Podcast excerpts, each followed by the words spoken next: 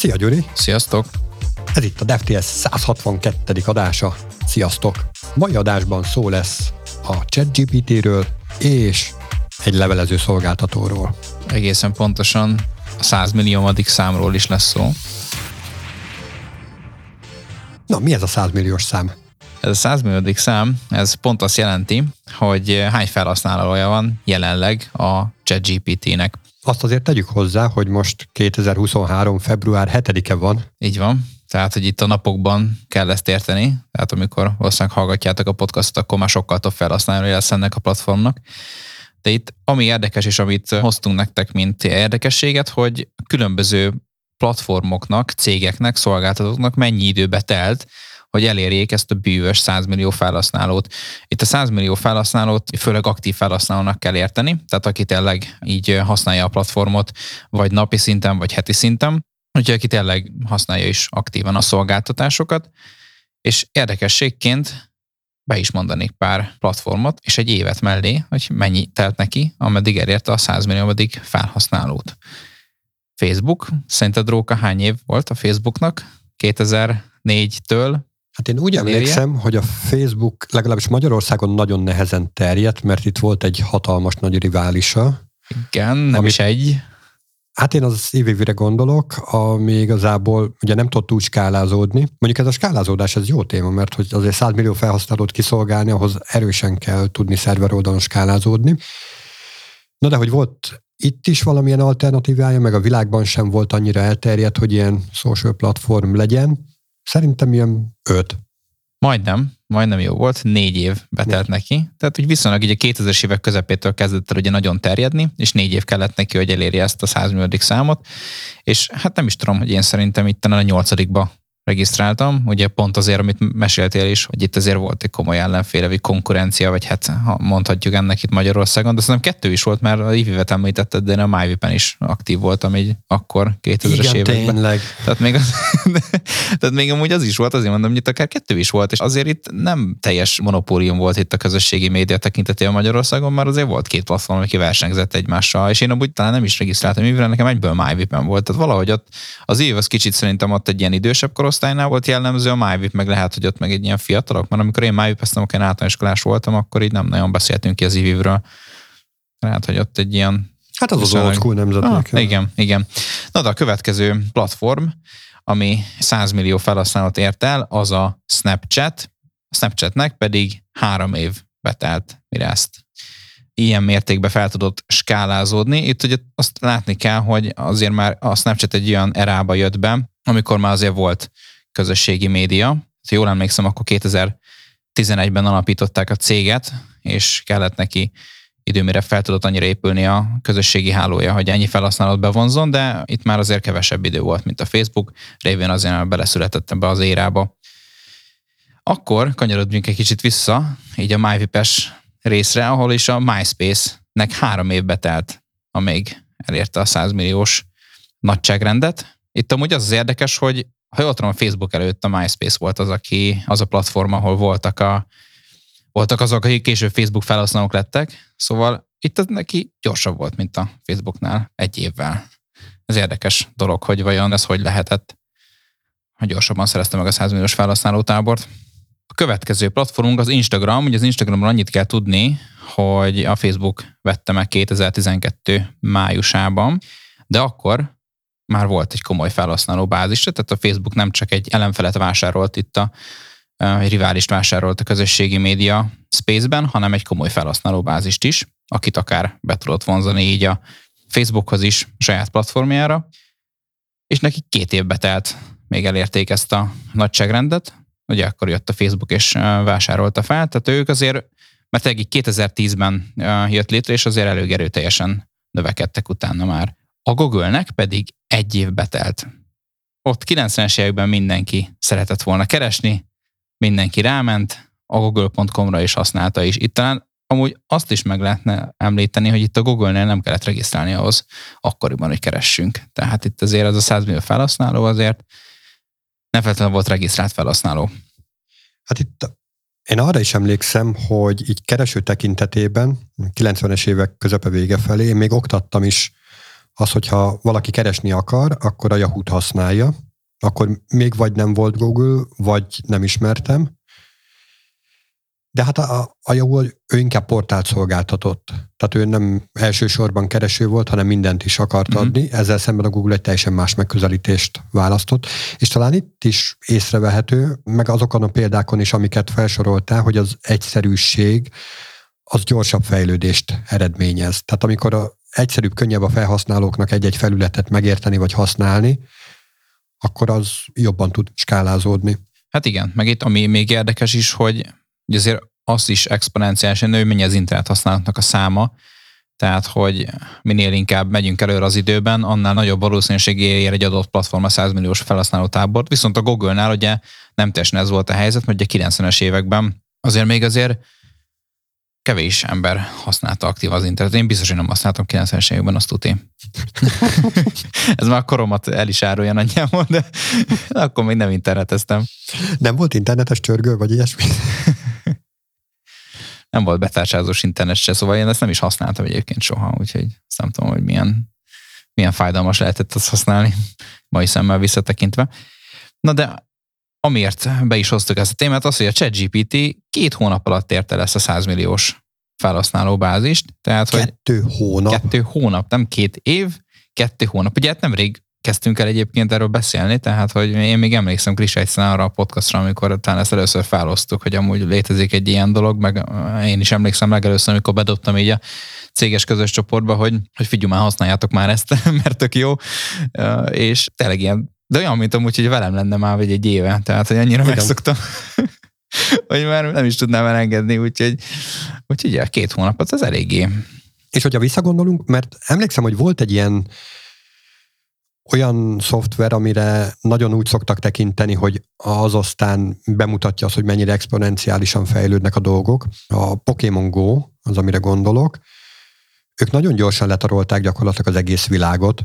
Náluk milyen számokat lehet látni? Hát olyan számokat lehet látni, ez még 2016 nyarán volt egyébként, amikor a Pokémon Go az, az így elindult, és ott is tényleg masszív növekedés volt. Ott is heteken belül elérték, elérte az alkalmazás a 100 millió letöltést, viszont a cég 2017 júliusában, tehát pont egy évvel a 2016-os júliusi start után jelentette, hogy amúgy elérték ezt a 100 milliós aktív felhasználót, tehát hogy a, ott a letöltéseknél, meg így a daily active usereknél, tehát ugye ami naponta használják az alkalmazást, megnyitják a telefonukon, az azért mást jelent, de, de így is látható, hogy azért ott is elég exponenciális növekedés volt, és ott azért azt is lelassította talán szerintem, hogy ott ez egy natív mobilos alkalmazás volt, ha jól tudom, akkor webes felületennek nem volt, révén, hogy amúgy pont erre épül, hogy mozogja a világban a telefonoddal együtt.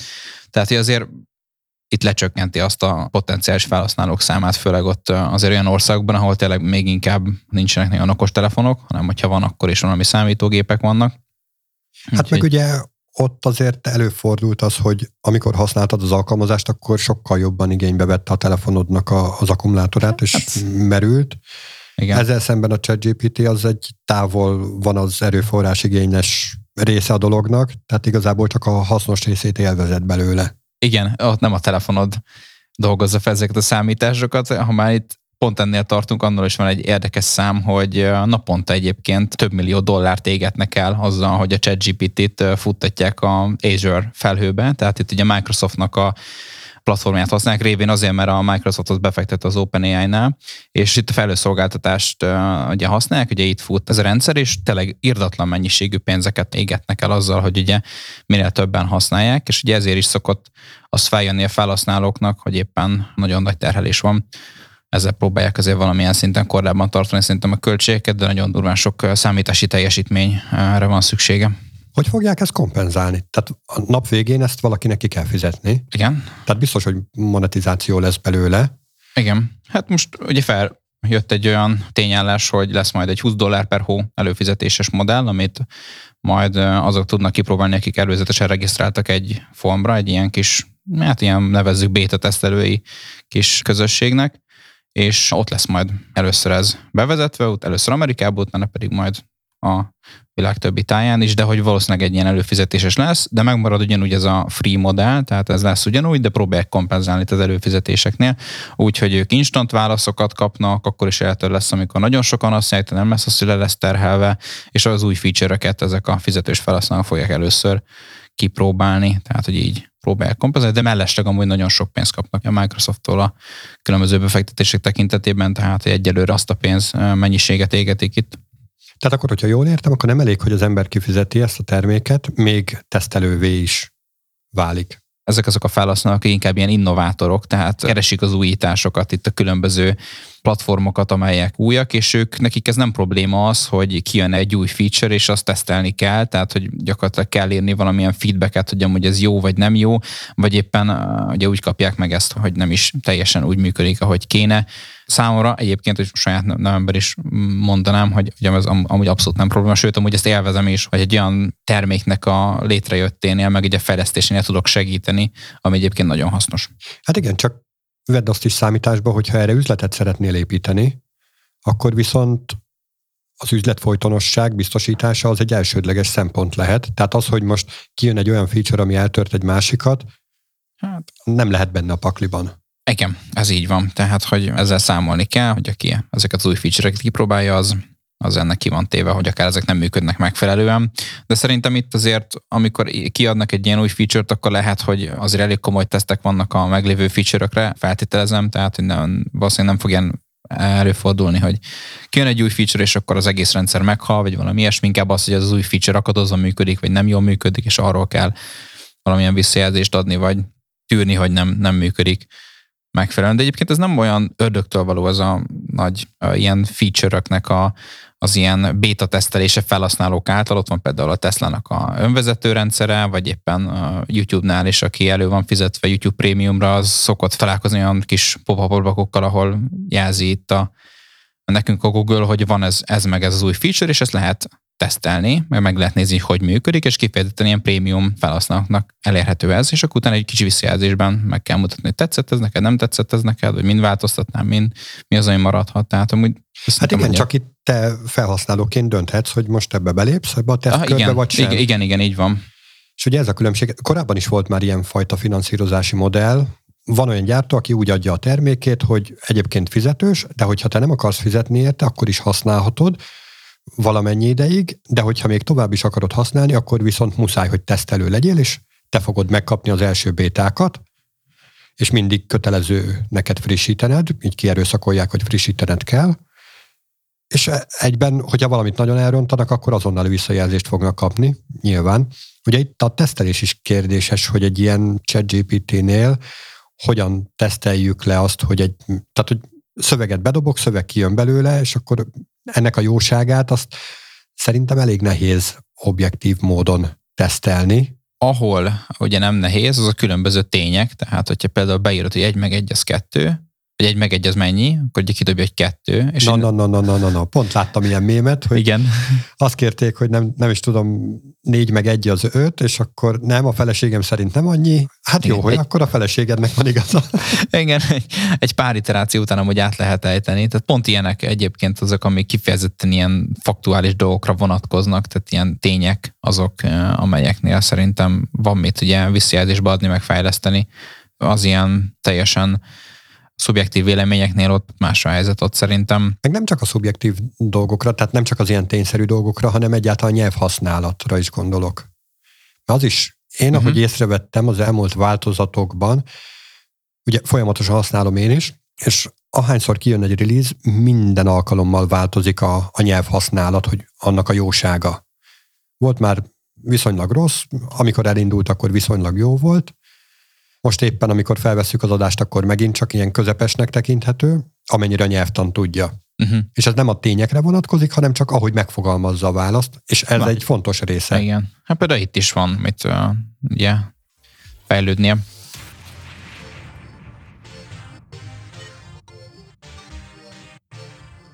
De hogyha már fizető szolgáltatásoknál járunk, már pedig ugye azoknál jártunk, akkor be is dobnám azt, tényállást, hogy egy rég elfeledett magyar levelező kliens is újra feléled a hamvaiból, vagyis legalábbis ezt remélik tőle, de fizetős lesz a citromél. Ó, oh, oh, derék használtam, te jó ég.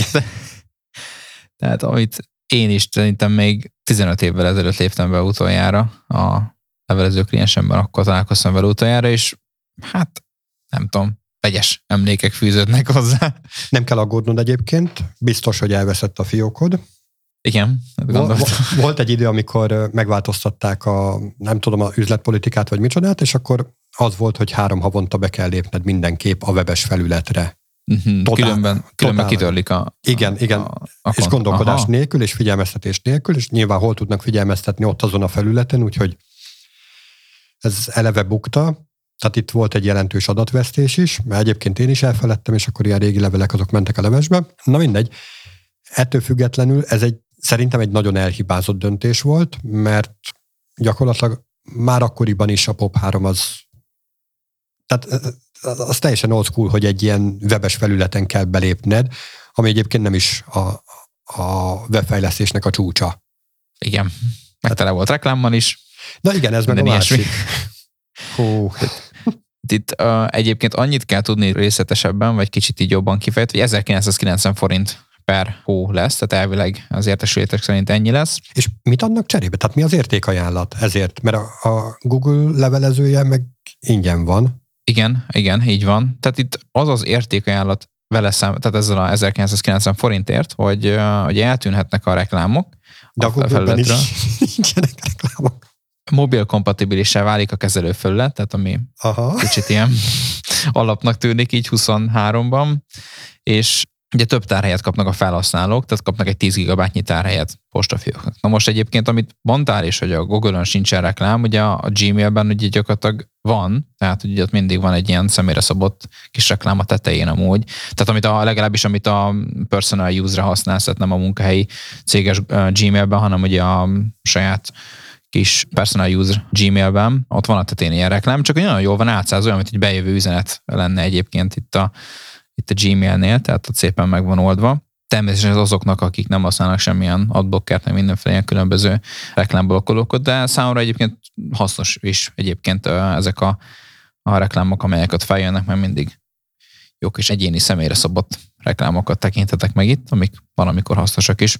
Igen, most egy kicsit fel is vontam a szemöldökömet, mert nem rémlik, de én úgy tűnik, hogy sokkal régebb óta használok reklámblokkolót, mint amennyi ideje bevezette a Google ezt a reklámos témát. Igen, tehát itt a promócióknál is, meg egyebeknél is, nem minden esetben, de van olyan eset, amikor ugye feljönnek. Tehát beérkező levereknél rámegyünk a elsődleges mellett a promóciók tabra, itt a böngészős felületet értem, akkor ott a felső kettő abszolút egy hirdetés lesz, ami hogy a Google-nak a személyre szabott hirdetési motorjával ajánl ki nekünk valamit, mellett a közösségi blokkon is ott van hirdetés, és az Google lesz nagyon szépen olyan, mint hogy egy beérkező üzenet lenne, tehát szépen átszázza is, és akkor rákattintok, az is full olyan, mint hogyha egy levelet kapnánk meg.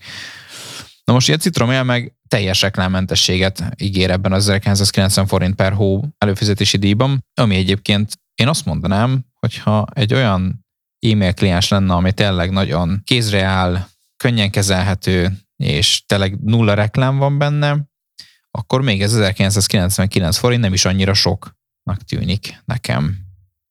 Hát fene tudja. Levelezőből annyi van, mint, mint spam levélből szinte. Igen, meg ugye alap az internet alapköve az e-mail, tehát hogy az internet is egy gyakorlatilag egy teljesen demokratikus, decentralizált, kvázi ingyenes eszköz, amit használhatsz, tehát hogy akkor miért is fizetnék amúgy itt az e-mail vezésért. Felmerülhetne ez a kérdés amúgy bennünk. Igen, egyébként az összeg az, az nem olyan túl sok, egy ilyen havi előfizetés, amit tényleg napokra lebontod, akkor... Igen, ez nem sok. Akkor nem olyan sok. Viszont, tehát nekem ez az értékajánlat, ez, ez nagyon hiányzik.